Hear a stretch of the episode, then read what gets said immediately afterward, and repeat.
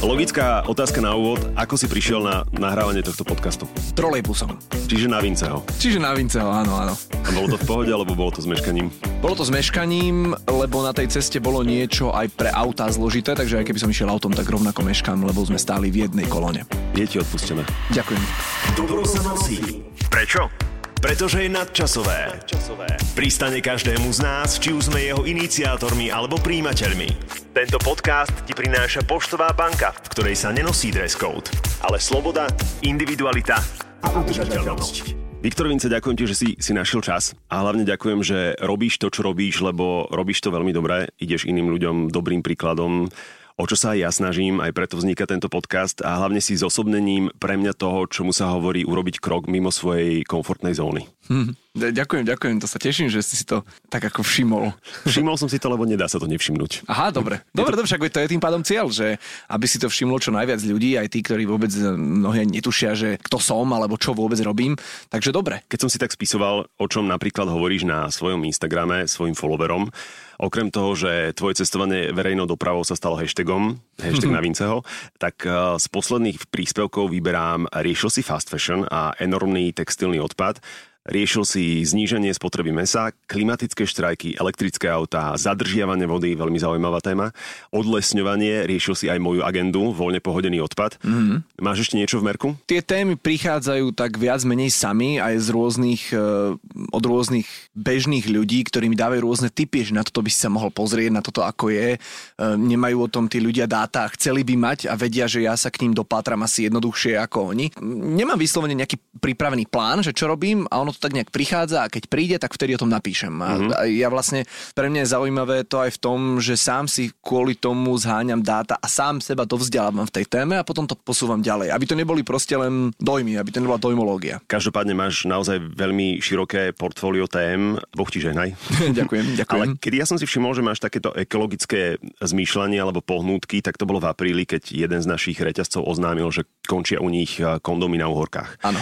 Že prestanú predávať uhorky, ktoré sú v tom jemnom plaste, lebo chcú ušetriť 15 tón plastu ročne. Písal si v podstate to isté, čo si myslím ja, že toto je až demonizovanie plastov, pretože keď eh, si pozrieme pomer toho, koľko vydržia nezabalené uhorky a zabalené uhorky, tak to je 3 k jednej. A vtedy som si všimol, že aha, tu sa niečo deje. To sa vraciam k tomu, čo som hovoril na úvod, že ja nemám rád tú dojmológiu v tom a preto rád sa na to pozerám z takého faktického, číselného, štatistického hľadiska, lebo nemám rád takéto eko-PR, že niečo vyzerá dobre a v skutočnosti to môže byť oveľa, oveľa horšie. Myslíš greenwashing? Áno, greenwashing, pretože naozaj bez zníženia napríklad spotreby tých uhoriek, alebo bez, bez toho, aby sme vymenili typ uhoriek, ktoré jeme, tak to, že ich vyzlečeme z toho plastu a oni sa rýchlejšie skazia a tým pádom ich musíme vyhodiť, tak to proste nerieši ten problém. Tie plasty sú geniálny vynález, ktorý ľudstvo vymyslel. Všetko okolo nás, vďaka tomu, že, e, že existujú plasty, my dnes môžeme fungovať a robiť z nich totálneho démona bez toho, aby sme sa zamysleli, ako ich racionálne využívať a nevyužívať ich šialene, tak toto z tej debaty ako keby trošku odchádzalo. Mm, všetci sa koncentrujú na slamky. Áno, áno, slamky proste skoro nič nevyriešia. Teraz samozrejme, že je zbytočné mať slamky v pohároch, ale keď sa budeme sústrediť na slamky len preto, aby sme si povedali, že ú, ako sme veľa spravili pre planétu, tak sme teda neurobili skoro nič. Inak dá sa teda povedať, že pri tejto debate o uhorkách alebo pri tom tvojom poste som ťa odchytil v absolútnom zárodku, lebo deň predtým príspevkom o uhorkách v kondomoch si riešil práve plastové slamky a predtým nič. Moja zásadná otázka je, že čo sa stalo v apríli tohto roka, že na tvojom Instagrame a možno aj v tvojom živote z môjho pohľadu zo dňa na deň sa stala takáto ekologická revolúcia. Jedného rána si sa zobudil a s tým, že a idem zmeniť svet, alebo idem zachrániť planetu, idem otvárať ľuďom oči, alebo to bol nejaký postupný vývoj? Ten spôsob života sa netýkal toho apríla, ten spôsob života sa dial dávno predtým. Ale tá komunikácia na tom Instagrame alebo verejne sa začala naozaj niekedy v tom období, čiže to je fakt zo pár mesiacov, nech pol roka. A bolo to preto, že vlastne po niekoľkých týchto postoch, kde som sa vlastne ja nešiel ekologicky zamýšľať, ja som sa opäť zamýšľal len fakticky, číselne, štatisticky a kladol som si otázky, na ktoré som nemal odpovede a zrazu som videl, že je obrovská skupina ľudí, ktorých práve táto téma zaujíma alebo spôsob môjho uvažovania nad tými témami veľmi e, zaujíma, tak som si hovoril, že no dobre, tak čo keby som robil tento typ obsahu na tom Instagrame, že ja si pamätám, že aký typ obsahu som robil pred nejakými dvomi, tromi rokmi a keď sa na to občas pozriem, tak e, trošku ma tak krúti hamba sám pred sebou. to je v pohode, to je evolúcia. A, a je to tak, že áno, áno, je to také, také tie ja, špúlenie perami a rôzne, rôzne také akože, kapučína a Love My Life a podobne. Čiže e, aj preto som vlastne na istý čas ako keby opustil tú dennodennosť na tom Instagrame a toto som zistil, že toto je niečo, čo by ma jednak bavilo, jednak bavilo dovzdelávať samého seba, jednak ukazovať, že ako naozaj veci sú a zároveň som zistil, že tam je relatívne veľké publikum, ktoré by to rado čítalo a že to nie je mm-hmm. niečo len také v úvodzovkách, že celebritné, čo tam vešiam. Takže zrazu som si povedal, no dobre, tak keď to má mať nejakú zmenu, keď to má niečo urobiť a má to niekomu pomôcť, povedzme, otvoriť oči alebo trošku ho pohnať, že možno by aj niekto chcel urobiť zmenu, ale nevie, tak prečo by som to nerobil? Tak som sa na to dal. Takže tá komunikácia na Instagram sa zintenzívnila, ale ten životný štýl už bol dávno predtým. Ja som MHD jazdil dávno predtým, ako som o tom začal písať na Instagrame. Takže preto ten prerod. Našiel si svoju, ono sa tomu hovorí odborne niž. Mm-hmm. Že to svoje oddelenie, v ktorom sa cítiš dobre a, a hlavne aj prospešné. Ja viem, že to nie je slušné, ale rozprával som sa o tebe s niekoľkými ľuďmi. Prepač. Čo povedali? V princípe hovorili, že sa im páči, ako to robíš, že ponúkaš fakty a že vysvetľuješ. A jediné, čo som počul, bolo presne to, že ale je to také zrazu, že zrazu ekofreak. Bol reportér, potom bol tvoja tvár z nepovedome, potom Adelín manžel a, a zrazu... To zachraň... ešte stále? Hrdo? a verím, že budeš aj naďalej. A zrazu, že zachraňuješ planétu. Ja hovorím opäť, že Boh ti žehnaj, ale zo svojej skúsenosti viem, že je to naozaj jednak záslužná práca, je to náročná misia, ale je to mravenšia práca. Pozri, beriem to tak, že koľko teraz budem musieť čakať, aby som už mal tú legitimizáciu na to, aby som to už mohol o tom komunikovať, aby to nebolo zo dňa na deň, že kto povie, že čo, teraz 3 roky to robím, tak už môžem, alebo rok to mhm. robím, alebo má už na môžem. To titul. Už má na to morálne právo v úvodzovkách to robiť. Nikdy nie je neskoro začať a rovno keby sme všetci zo dňa na deň na to prešli, nech by to bolo hoci ako neuveriteľné pri e, všetkých ostatných, tak to naše prostredie si to hneď všimne. Mm-hmm. A pre mňa tým pádom ten časový rámec, v ktorom to nastalo, je vlastne úplne nepodstatný. Nie, že druhorady, nepodstatný. Je nás 7 miliard na svete. Keby sme každý aspoň ďalší deň urobili o niečo viac ako včera, tak eh, hneď to inak vyzerá. Potom som počul ešte jednu vec inak, že ten Viktor je taký zlatý, ale taký fádny teraz. Zvážnil, lebo nehovoríš vtipy samozrejme, hej, to im mhm. prekáža, tým ľuďom mm. si kritický a ľuďom sa teda nechce počúvať kritiku a nepríjemné veci. Snažím sa to aj v tých postoch jednak, že ten, ten obsah je vážny, myslím fakt takže číselne alebo fakticky, ale vždy sa to snažím nejako tak odľahčiť. Nie vždy mi to úplne ide, lebo je to vážna téma, ktorú ja teda aj vážne beriem, ale snažím sa to v tých postoch aspoň jemne odľahčiť, lebo tí ľudia to vtedy aj tak e, trošku jednoduchšie zoberú, že keby som na nich príliš veľmi tlačil a tlačil a tlačil, tak to v tých ľuďoch, ktorí tým spôsobom nefungujú, tak to bude vlastne opäť vytvárať len nejaký typ protitlaku a vlastne sa skôr ako keby zablokujú pred tou mm-hmm. informáciou a nepočujú nič iné. Ale hľadám sa aj v tom, že skrátka, aby tá informácia bola dodaná, dôležitá, zároveň, aby z toho nebol úplný joke, aby to, aby to nebolo také úplne ľahko vážne, že tuto halabala, lebo už na toto nie je veľa času, aby sme o tom vtipkovali a robili fakt, že slamky a plastové príbory. Toto je téma, ktorá má oveľa väčší presah už v tomto čase. Jedna vec je Instagram, druhá vec je tvoje najbližšie okolie, napríklad kolegovia v televízii. Ja viem, že keď som začal túto agendu šíriť napríklad u nás v kolektíve, tak som na to išiel pomerne dosť hurta, že som ľuďom, kolegom som vykladal zo smetného koša mikrotenové vrecuška a podobne.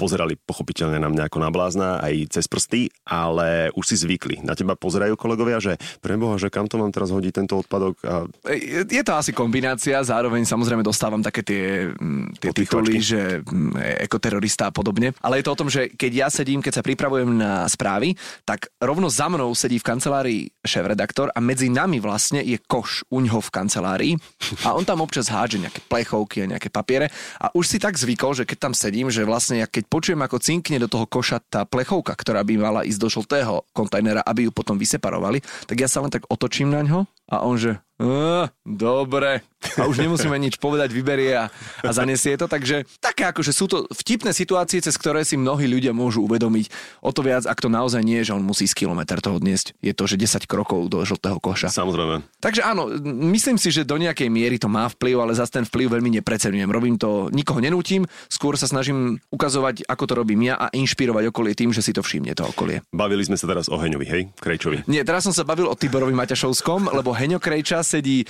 o kanceláriu v vedľa a tam sa musím ísť vlastne niekedy pozrieť, že ako to tam rieši s odpadom on. Áno. Lebo Heňo by mi prišiel taký vhodný adept na to, aby sa zodvihol zo stoličky a prešiel.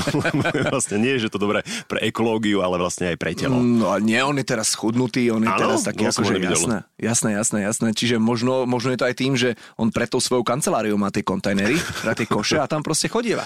Neviem, musím to odsledovať. Možno chodí do prírody zbierať odpadky. Adelku, tvoju krásnu manželku poznám dlhšie ako teba, poznám aj jej rodičov, bol som u maminy aj v eh, čajovni, čiže tam približne viem, odkiaľ je to nastavenie a to vnímanie sveta aj vnútorného aj vonkajšieho. Kedy ty si si všimol, že sakra je tu nejaký problém? No keď som o tom začal sledovať tie dáta, vlastne keď som sa dostal k tým dátam a videl som, že vlastne, že to už nie je o tom, že poďme každý niečo málinko urobiť, čo je samozrejme vždy dobré, keď, keby sme všetci urobili len málinko, ale počítam s tým, že všetci nikdy neurobia ani to málinko a urobí to nejaká malá časť, maximálne. A teraz tie dáta ukázali, že vlastne tu nie sme v stave, že máme luxus času, v ktorom môžeme sa všetci nejako skúsiť pozvoľna zobudiť. Toto malo nastať pred 30 rokmi a nie teraz. A vtedy som si povedal, že fuha, to už nie je sranda, akože možno si tu povieme, a čo, kto vie, čo bude o 30 rokov, no ale dnes už múdrejší ľudia ako my vedia, čo bude o 30 rokov alebo o 50 a my z nejakého dôvodu ich nepočúvame. Keď prídeš k lekárovi a povie ti, že si chorý, daj si tento liek, dáš si ho. A keď povedia vedci, že toto sa deje, toto urobte, aby sa to nestalo, tak z nejakého dôvodu to ignorujeme alebo zľahčujeme a táto logika mi celkom nejde dokopy. Mhm, lebo veď ostatní to spravia. No, Ja alebo nemusím. niekto niekde to urobí, ale no neurobí proste. Mm. My sme ten prapočiatok a my sme ten zdroj toho, prečo sa to deje. Vy ste s Adel urobili teda pomerne viac ako troška. Viem o tom, že ste sa zbavili jedného auta, predpokladám, že Áno. to bolo Adelina SUVčko. Áno. Aké zmeny ste ešte porobili? Áno, čiže už máme len jedno auto, všade jazdíme verejnou dopravou, či už teda MHDčkou po meste, alebo, alebo vlakmi, alebo autobusmi. Úplne všade. Skoro úplne všade, e, takto, že aj ja šoferujem, aj ja jazdím. Napríklad my sme včera, konkrétne sme hrali, my máme také divadelné predstavenie, Viem. Uh, hrali sme ho včera v Leviciach a z Levíc po 21.00 nejde do Bratislavy nič. Až o 3 ráno. Nič. Tým, že aj dnes som išiel sem k tebe a tak, takže išli sme tam samozrejme autom, lebo veď to je pointa. To teraz neznamená, že máme vyhodiť autá všetci do na šrotoviska, ale na trasy, ktoré sa dajú ísť iným spôsobom, tak využiť ten iný spôsob. Tento sa nedal, normálne v meste sa to dá. Čiže to je základná vec, že my sme vlastne zmenili typ dopravy, ktorý používame. Obmedzili sme meso a ja teda ako najväčší mesiar podľa mňa v mojej rodine, kde som mal akože každý deň meso a možno aj trikrát za deň meso, tak teraz zatiaľ som v takom kroku, že strieda mesové a nemesové dni, že jeden deň mám meso, druhý deň meso nemám, aj v tom, keď mám, tak je to len v jednej porcii alebo v jednom jedle za deň. A to sú také zatiaľ najväčšie dva momenty, ktoré riešime, lebo proste tá doprava je obrovská vec na, na celom svete a najmä tá cestná doprava. Takže posúvame to samozrejme ďalej, nehovorím o separácii, ktorá je automatická a podobne, ale toto sú také dve zatiaľ najväčšie veci. Ja by som možno mohol byť vaše adoptívne dieťa podľa toho, ako to počúvam a Hej. vnímam. Takisto? Nechcete si ma adoptovať? No, tak uh, už si na nás vysoký, si vyšší ako my, to by, vieš, na pre, pe, detské prechádzky by nevyzerali dobre. Bolo by dlhá vôcka. Inak čo Adela hovorí na tú tvoju Instagramovú aktivitu? To ma zaujíma, pretože Adela nie je na sociálnych sieťach, nikdy nebola. Zrazu, mm-hmm. Je to krásne vidieť e, vlastne na tvojom profile Adelku Áno. občas. Je, aj ma to prekvapí, že, je, Adela, čo tu robíš? A potom vlastne je to tvoj profil. No, ona je taký tajný stalker. Ona sleduje rôzne profily, že čo ľudia vešajú, tak si ako keby rozširuje obzory. A ona konkrétne tejto mojej aktivite fandí a hovorím, keby to malo byť o tom, že ahojte, krásny víkendík, e, cmuk. slnko, cmuk, cmuk, to by jej nebolo komfortné, ale to by už nebolo komfortné ani mne. Takže preto to nerobíme. A ona, keď sa tam objavuje, tak je to v rámci nejakej tej témy, lebo je úplne jasné, že tie sociálne siete fungujú tak, že priťahujú takto, že využívame tú svoju nejakú popularitu, ktorú máme. Adelka samozrejme tisícnásobne väčšiu ako ja, ale pohľad na ňu alebo na mňa pritiahne pozornosť nejakého čitateľa alebo nejakého človeka, ktorý to práve scrolluje a v momente, ako si to všimne, tak potom si prečíta možno aj nejaký obsah a ten mu niečo dá. To je ako keď e, psovi dáš lieky, ale zabalíš ich do šunky. No to proste aj tá ľudská myseľ tak funguje. Takže tým pádom to je nám komfortné a to je aj jej komfortné, že takáto pozícia na tých sociálnych sieťach jej, jej vôbec neprekáža. Okrem toho ona býva na sociálnych sieťach aj v rámci svoj talk show a v rámci nejakých relácií, ktoré robí, takže ona už nie je úplne tak mimo tých sociálnych sietí, ale ako sama hovorí, neviem, čo by som tam sama pridávala, keby som sama mala profil. Aha. No. Ale teraz sa vlastne úplne zmenilo všetko. No, Keď viem, že si ma môže pozrieť, áno, áno, môže si ťa pozrieť a nie len, že môže, ona to i robí. oh shit. No, Rok 2019 ešte neskončil poriadne, uh-huh. ale už teraz vieme povedať s istotou, že témou roka je klimatická zmena. Uh-huh. Človek by asi musel žiť buď v jaskyni, alebo ja neviem, niekde na samote u lesa, veľmi ďaleko od civilizácie, aby sa tejto téme vyhol. A človek, ktorý túto debatu alebo celkovo túto tému popiera, buď žije teda na inej planéte, alebo je totálny ignorant, alebo je Donald Trump, alebo má potom nejaké iné pohnutky. Ty sa stretávaš s tým, že ľudia pri tom všetkom, čo denodene počúvame, vidíme, čo nás atakuje z každého jedného média, že popierajú klimatickú zmenu? Áno, áno, áno. A je to asi normálny stav. Beriem to tak, že v každej takej tej téme, ktorá útočí na nejaký komfort človeka, nemusí to byť len klimatická zmena, ale akákoľvek, tak ľudia skrátka hľadajú iné spôsoby, alebo skôr iné dôvody, prečo to nie je tak, ako to všetci hovoria. Je to, neviem, nejako ma to zásade neprekvapuje a práve preto je dôležité podľa mňa komunikovať to, čo uh, hovoria tí vedci a pomáhať im v tom, keď to nezvládajú sami. Predsa len niektoré vedecké kapacity, máme fantastické kapacity aj na Slovensku, ale keď rozprávajú o tom, tak je mnohokrát ťažké to počúvať tým, že nie sú zvyknutí na publikum alebo nie sú zvyknutí možno niečo prezentovať. A do toho vstupujú ľudia, ktorí to dokážu alebo ktorí s tým majú nejakú skúsenosť. Za to považujem aj teba, za to považujem aj seba alebo moju ženu. Mm-hmm. A títo vedia komunikovať tieto veci oveľa jednoduchšie aj pre publikum, ktoré by bolo náchylnejšie počúvať také tie všelijaké bláznostva o tom, že ako to nie je pravda. A zrazu, keď im to možno podáme my, ty, ja alebo ktokoľvek, kto vie nejako možno zjednodušiť myšlienky alebo dať ich tak hutnejšie dokopy, tak tí ľudia budú presvedčení práve o tomto pohľade a nie o tom ďalšom. Mm-hmm.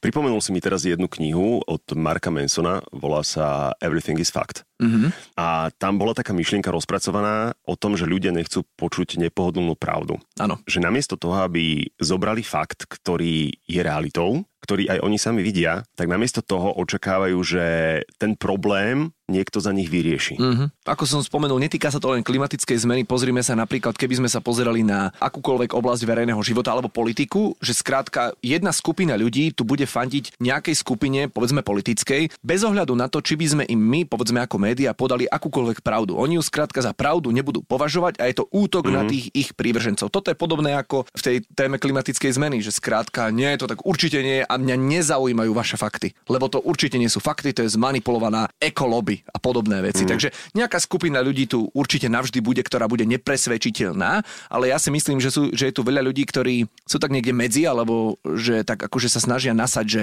naozaj to je tak, alebo je to tak, alebo možno sa o to doteraz ani nezaujímali a teraz tieto informácie by im mohli pomôcť tak nejako sa rozhodnúť. A pritom len blbý sedliacký rozum, tento podcast nahrávame na prelome októbra a novembra. Minulý týždeň som mal ešte oblečené šortky, dnes som prišiel v zimnom kabáte, mám zimné čižmy. Včera som sa do okolností na trhovisku počul dve dámy, ktoré sa dušovali nad tým, že toto nie je normálne a ja som sa tak pozrel, že ale naozaj to nie je normálne. no, hm, hovoríme si, ach to počasie, ach jo, tie výkyvy, tie extrémy, že joj, čo sa to tu deje? No tak toto sa tu deje, je to proste najlepšie, vlastne v úvodzovkách najlepšie na tom je, že my možno budeme prvá generácia, ktorá to reálne pocíti. A, a, a už sme tie začiatky začali pociťovať a možno si nevieme ani predstaviť, že čo to bude o fakt 20, 30, 40 rokov. A z okolností včera vyšiel v časopise Nature, taká štúdia vyšla, rast hladiny oceánov do roka 2050 ohrozí 300 miliónov ľudí, čiže asi trikrát viac, než sa vôbec predpokladalo a tým sa aj očakáva brutálna migrácia. To, čo sme tu mali kvôli Sýrii, to je nič oproti tomu, čo ano. je pred nami. U mňa, keď príde otázka, alebo teda reč na túto tému, tak uh, vrátim sa k tomu, čo som už načetol, že veľa ľudí položí tú alibistickú otázku, že ale čo ja s tým? Čo ja s tým? Ako to dokážem ja, jeden človek, zvrátiť? Čo mám ja spraviť? Na čo by som mal niečo keď? Mm-hmm. To je vlastne absolútne najtypickejšia, ja to nazývam v úvodzovkách výhovorka, mm-hmm. Aj keď pri mnohých ľuďoch je to naozaj o tom, že možno naozaj sú stratení v tej téme a vôbec si nevedia predstaviť, ako by ich krok mohol niečo zmeniť. No my nepotrebujeme a je nezmyslom, aby tu bolo zo pár ľudí, ktorí žijú perfektný, dokonalý ekoasketický život. My by sme potrebovali, aby 100 milióny ľudí žili možno tretinový ekoživot, že by zmenili tretinu vo svojom živote k lepšiemu, to bude mať obrovský zmysel na, na vlastne ako keby na celý e, globálny ekosystém. No je to o tom, že všetky naše rozhodnutia, ktoré sa dnes dejú, majú nejaký vplyv na to, čo sa deje aj s tými oceánmi. Je to, možno sa to zdá, že to je nejaká virtuálna vec, ale naozaj to tak je, pretože všetko, čo sa okolo nás deje, všetko, čo si my objednávame do svojich životov, čo konzumujeme, čo si obliekame, má vplyv na tie oceány alebo na to oteplovanie klímy, ktorá potom zdvihne tie oceány a prinesie sem ďalšie možno 100 milióny ľudí do našej pitnej vody. Takže naozaj je to možno len niečo, čo je nepredstaviteľné, ale presne aj tými informáciami to treba komunikovať tým ľuďom tak, že aha, toto spravíš dnes, vyberieš si tričko, ktoré stojí 5 eur, vyhodíš ho o 3 mesiace, kúpiš si ďalšie tričko a potom si kúpiš ďalšie tričko a toto niekde museli niekde ušiť za málo peňazí niekde v Bangladeši, museli to zafarbiť nejakou hnusnou farbou, ktorá sa nejako musela vyrobiť, stála strašne veľa energie zbytočnej, keďže ty si to vyhodila o dva týždne alebo o tri týždne do kontajnera. A znečistilo, a to, znečistilo rieku. to rieku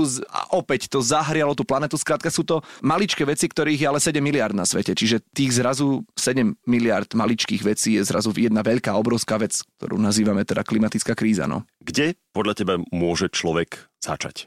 Ktorý nevie, nie som si istý, či práve teraz počúva tento podcast, mm-hmm. ale kde môže človek absolútne najjednoduchšie začať? Ja si myslím, že najjednoduchšie a z pohľadu aj toho výkonu, ktorý to môže urobiť, je určite zmena tej dopravy to je úplne jednoznačná vec, pretože zo správy Medzinárodného panelu pre klimatickú zmenu z poslednej tej správy e, vyplýva, že zo všetkých dopravných emisí sveta 70% pochádza z ciest. Uh-huh. Nie z lietadiel ani z lodí, ale z ciest. Čiže keby sme ich zrazu všetci nechali doma tie autá na jeden deň, aj kamióny, aj všetko, tak klesnú proste tie dopravné emisie o 70%. Čiže v momente, ako ja, povedzme, jazdím 7 krát do týždňa autom, nech 5 krát idem do práce, čo keby som išiel dvakrát inak ako autom? Že by som sa možno prešiel, alebo išiel na bicykli, alebo išiel meskou, alebo sa len priblížil niekde autom a potom išiel tou verejnou dopravou. Keby sme toto všetci urobili, tak to má akože okamžitý efekt, pretože keď to auto nechám doma, tie emisie zostanú na, to, na tej ulici alebo v tej garáži. Proste sa nevypustia, mm-hmm. lebo keď sa rozhodne dnes, že nebudem letieť, napríklad na dovolenku, tak dnes to lietadlo ešte poletí. A poletí pravdepodobne aj o rok a poletí pravdepodobne aj o dva, ak nebude nás veľa. Čiže to nemá okamžitý efekt. To auto má absolútne okamžitý efekt. Naozaj veľká je pravda v tom, že jeden človek dokáže veľa, aj napriek tomu, že to ľudia podceňujú alebo že si myslia, že nedokážu. Pozrime sa na Gretu. Uh-huh človek, ktorý dokázal už neskutočne veľa, jedno malé dievča s priamočiarým odkazom. Všetci o nej vedia, všetci o nej rozprávajú, hovorí dosť zrozumiteľnou rečou, hovorí fakty. Aj napriek tomu napríklad na sociálnych sieťach na, nachádzam, nachádzam komentáre v štýle fuck you Greta.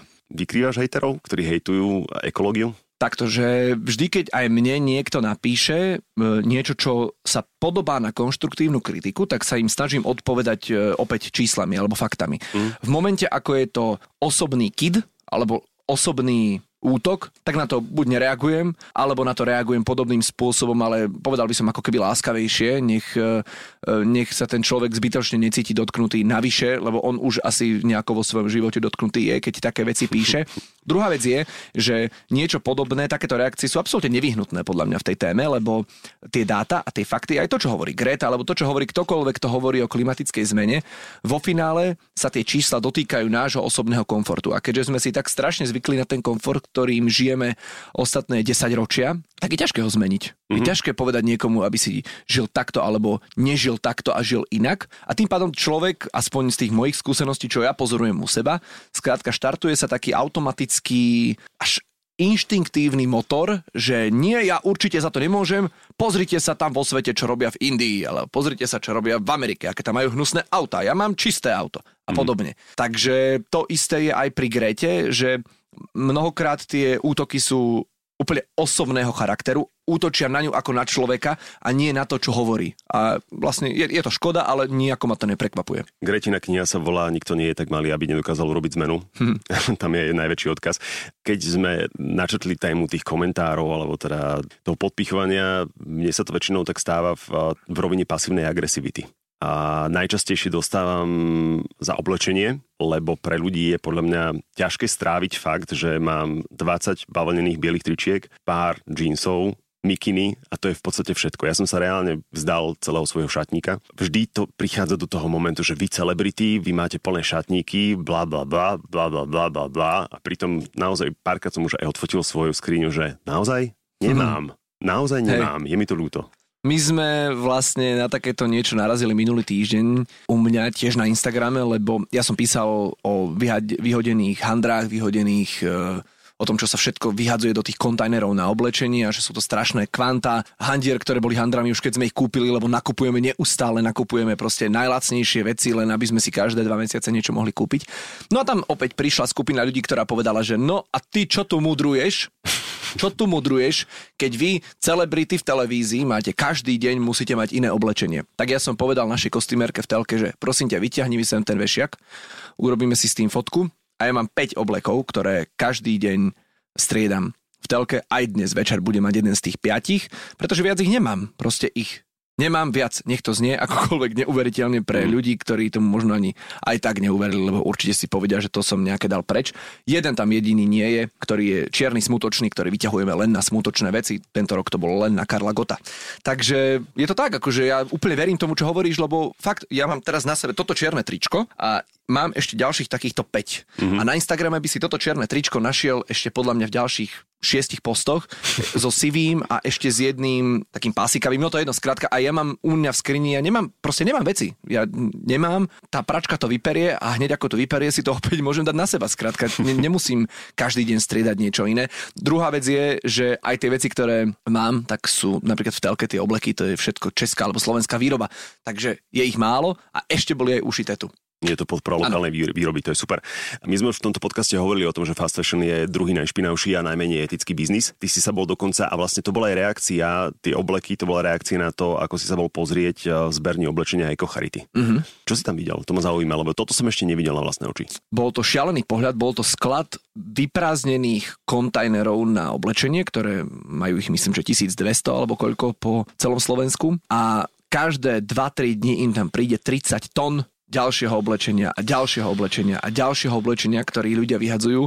Keby tam bolo len zničené oblečenie v zmysle, že obnosené, že ľudia naozaj ho nosili len povedzme roky, roky, roky a nechcú ho vyhodiť na skladku, tak ho vyhodia do kontajnera Ecocharity alebo iných podobných kontajnerov. Oni mi tam ukazovali veci, ktoré mali na sebe vysačky. Proste nikdy neboli oblečené mm-hmm. tie mhm. veci, ale mali na sebe vysačku, že stoja 2 eurá alebo 3 eurá. Takže tým ľuďom vlastne sa im to ani neoplatilo, lebo si povedia, a však poďme si kúpiť ďalšie také. Alebo, a, je to možno zlá veľkosť, netrafil som veľkosť, nebudem to ani vracať, radšej to hneď vyhodím, Jasne. lebo je to také lacné. A takýchto vecí je tam väčšina. Proste sú to doslova plastové handry z tých najhorších materiálov, ktoré neustále, neustále kupujeme. A keby som sa tam vrátil teraz, alebo Najlepšie je to vraj pred Veľkou nocou, uh-huh. keď ľudia si robia tzv. jarné upratovanie, Jasné. tak tam to narastie na, aj na 80 tón. Bol to naozaj šialený pohľad. Otriaslo to mnou, keď som tam pošiel a videl som tie haldy proste. A to bol jeden sklad a to je len jedna takáto firma. Tých firiem je viac, čiže oni majú tiež ďalšie sklady. My proste neuveriteľným spôsobom nakupujeme oblečenie a vyhadzujeme ho hneď. Uh-huh. Neuveriteľné. Je sa veľa hovorí aktuálne o nadspotrebe mesa, my sme to už načrtli, už sme mm-hmm. spomínali teda, že si obmedzil a rozpráva sa teda nielen o nadspotrebe mesa, rozpráva sa o krávských prdoch, mm-hmm. ktoré nás dusia. Ja som už meso nejedol 3 roky. Mm-hmm. Myslíš, že budeš niekedy vegetariánom? Mm, Či? Vieš čo, nedokážem to odhadnúť, ale ja, mne vyslovene meso chutí, že veľmi mi chutí. Mm-hmm. Ja, mám, ja viem veľmi oceniť, keď to niekto vie veľmi dobre pripraviť aj v reštauráciách a špičkoví kuchári sa s ním vedia pohrať. Čiže v tejto chvíli si neviem predstaviť, že by som ho úplne vyhodil, uh-huh. že by som ho úplne vylúčil a možno tým chcem apelovať alebo inšpirovať aj ostatných, že teraz ani môjim cieľom nie je presvedčiť vás, aby ste boli vegetariáni, uh-huh. ale ak naozaj máte meso každý deň, tak napríklad jeden alebo dva dní v týždni ho vynechať, proste nie je žiadny problém. Ja som to skúsil, že dobre dnes si, neviem si to predstaviť, ako to dám, ale tak dobre dnes si skúsim nedať meso. Nedal som si meso a nič sa nestalo. Proste uh-huh. bolo to v pohode. O to viac, že na druhý deň som sa vlastne mohol tešiť na to meso, ktoré príde, lebo Jasné. že á, dnes som už nemal, tak to je možno návod pre čistého mesožravca, že, že naozaj sa to dá. Čo bude, neviem. Neviem, že či to budem mm, nejako posúvať, alebo možno, že fakt, že vegetarián, alebo možno vegán, niek- neviem. Ale sleduješ na sebe ten postupný odklon, alebo, sl- alebo máš to nastavené, že deň, deň, deň, deň, deň? Zatiaľ je to, že deň, deň, deň, deň, ale všímam si, že vždy, keď napríklad idem jesť von, že idem jesť do reštaurácie, alebo, alebo nejaký obed v robote, alebo tak, v momente, ako tam je nejaká vegetariánska možnosť, uh-huh. tak si ju vyberiem, lebo viem, že keď príjem napríklad domov, alebo prídem k babke, alebo niekde, tak tam 100% bude meso, ktorému sa nevyhnem. Tam nie je menu a jedálny lístok. Nemáš na výber, no. Čiže inde si proste cieľene dám. A aj o tom som vlastne písal, že veci na Univerzite Cambridge u seba tam vyskúmali, že ľudia, keď dostali veľkú ponuku vegetariánskych jedál v reštauráciách, napriek tomu, že boli mesožravci, oveľa častejšie si vyberali z vegetariánskych možností, lebo mali možnosť. A to je možno aj apel na naše reštauračné zariadenia, že mm-hmm. keď tam bude väčšia možnosť, tak, alebo väčší výber, tak tí ľudia si to aj častejšie samozrejme vyberú. Ja som odišiel od mesa kvôli tomu, že ma unavovalo. Mm-hmm. To trávenie toho mesa, čo bolo spôsobené, a to som vyhodnotil až neskôr tým, že som nejedol najkvalitnejšie meso. Iný rozdiel je, keď máš e, z farmy, z domáceho chovu, tak to Jasné. meso chutí inak a správa sa inak, ale keď máš z bežného reťazca, tak jednoducho to meso nie je meso. Ja som bol vyčerpaný, bol som unavený, nevedel som sa pohnúť, e, normálne kataklizma. Mm-hmm postupne som od toho úplne odišiel a nech mi je ktokoľvek, kto ma pozná svetkom, že nik nemiloval um, klobase z mangalice tak ako ja. Jasné. Mám s tým dosť vážny problém, keď teraz jednu vidím. Mm-hmm. Ale viem, že sa cítim lepšie a že už nie je cesty späť. Mm-hmm. Takže kto vie, ale čo ma tak najviac dokáže popudiť, je keď sa s niekým o tom rozprávam, tak, tak všetci povedia, to ja by som nedokázal. No a to myslím si, že to tak nie je, lebo ja som si to tiež myslel a teraz hovorím, možno nikdy nepríde deň, keď budem vegetariánom alebo teda vegánom, uh-huh. Ale to obmedzenie tej spotreby hoc aj na polovicu bolo pre mňa oveľa jednoduchšie, ako som si myslel. A fakt, že keby to niekto skúsil malým krokom, typu, že fakt jeden krát v týždni, jeden deň v týždni si nedať meso, ale žiadne meso, že šunka, e, alebo obed proste kúra, alebo večer fakt nejaký rezeň, alebo čo, že nič v ten deň, uh-huh. ten človek by zistil, že zrazu ani nevie, ako to to prešlo. Ako sa to stalo, že, že zrazu som si nedal meso. A potom skončení toho dňa si môže povedať, fíha, tak dnes som možno naozaj ani neviem, ako pomohol tomu svojmu okoliu, tomu životnému prostrediu okolo mňa. Zaujala ma téma zadržiavania vody. Uh-huh. Ja žijem v Petržalskej džungli. Teoreticky viem, ako to funguje, lebo pamätám si, že moja stará mama mala pri dome takú asi 500 litrovú kaďu, do ktorej stekala dažďová voda. A my sme tam chodili čerpať, keď sme polievali kvety. Vy to využívate presne na tomto istom princípe s Adel, alebo to u vás funguje inak? Áno, je to ono. Máme mm-hmm. proste vyvedenú tak, takú šmikľavku z odkvapu a to proste tým zbierame dažďovú vodu do takých e, sudov.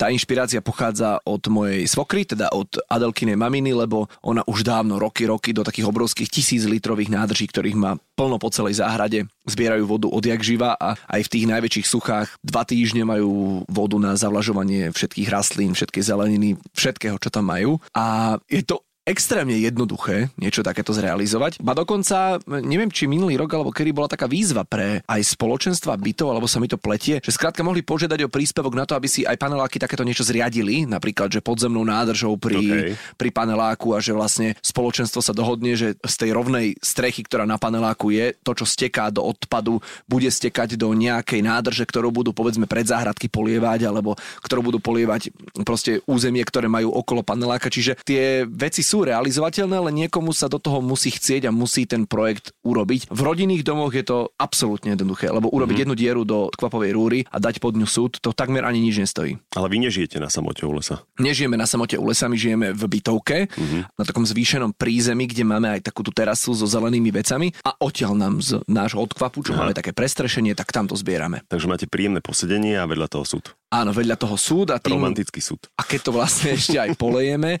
tak sa tam dobre v lete sedí, lebo naozaj je cítiť ten odpar tej vody a vlastne zlepšovanie tej našej mikroklímy, ktorú tam okolo máme. Normálne to je cítiť, že tam, mm-hmm. že tam je proste príjemný posed aj v lete. Plýtvanie vodou je samo o sebe veľký fenomén. Ja napríklad doma sa vôbec nesprchujem, vôbec sa doma nekúpem. Mm-hmm. A... Necítim zatiaľ. Od pondelka do piatka. Aha, dobre, dobre, dobre.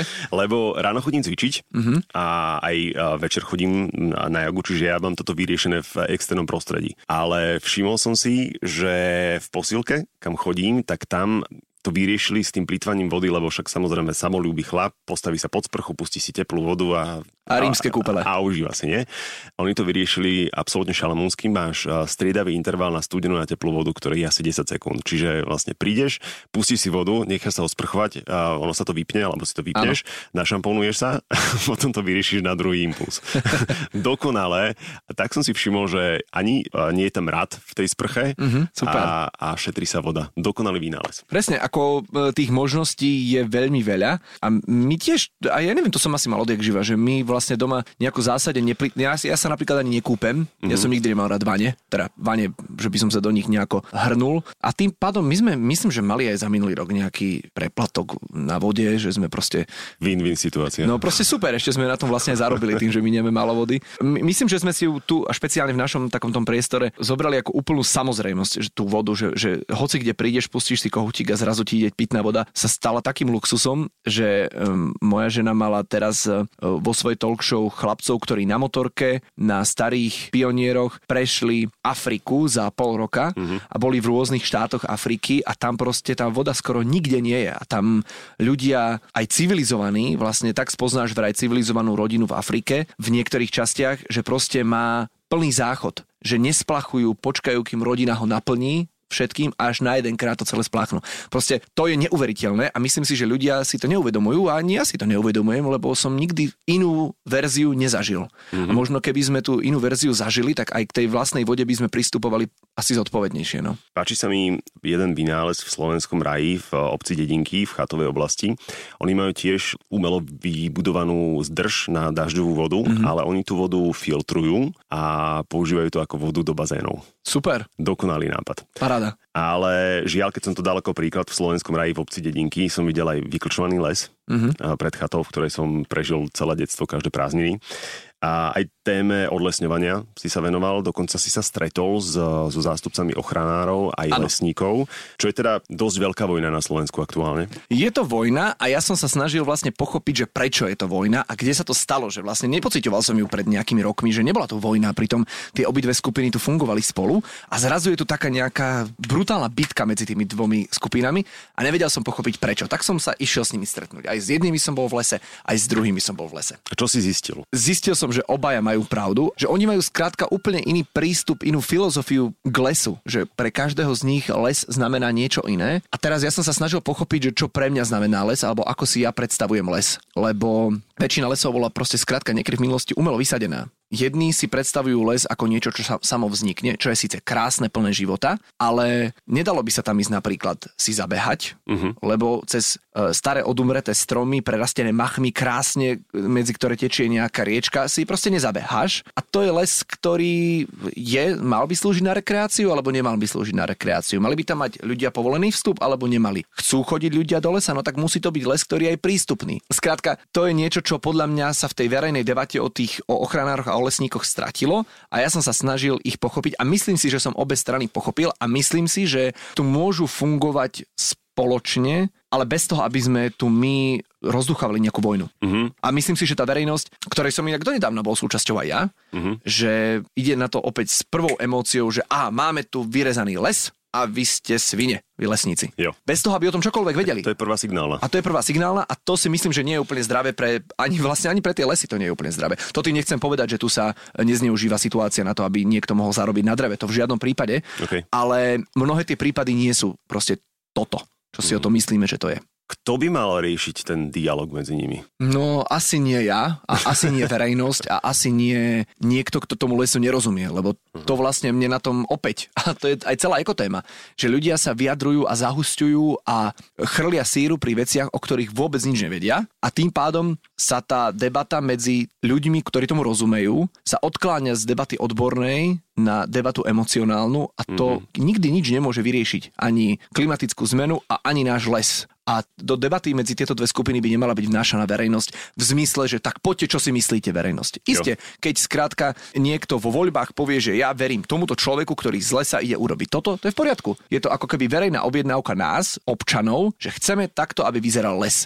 Ale bez toho, aby to takto bolo, si myslím, že by sme do toho nemali vstupovať, ak tomu nerozumieme. A myslím si, že väčšina ľudí tomu nerozumie. Ja to tak rád hovorím, že celé toto ekologické fluidum, ktoré sa momentálne rieši, že prvé pravidlo, prvé prikázanie ekologického vnímania človeka v roku 2019 je používaj sedliacký rozum. Prvá vec, ktorú ma naučila moja stará mama je, že upraci svoj dvor a do susedov nekúkaj. áno, áno, vla, vlastne tie naše dvory tvoria ten svet. Keď spojíme všetky dvory všetkých nás, tak zrazu vznikne svet a keď budú všetky tie jednotlivé dvory upratané, bude uprataný aj ten svet. Amen.